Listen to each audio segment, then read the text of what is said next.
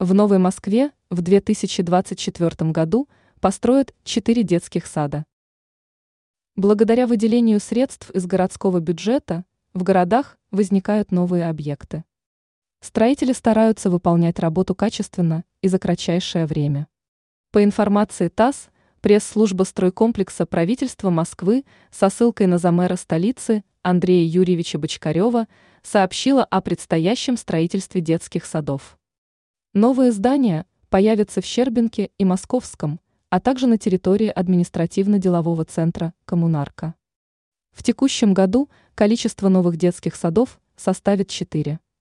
Уточняется, что строительство объектов будет выполнено за счет бюджета города. По словам Андрея Юрьевича, количество семей с детьми, которые выполнили переезд в указанные места, является немаленьким.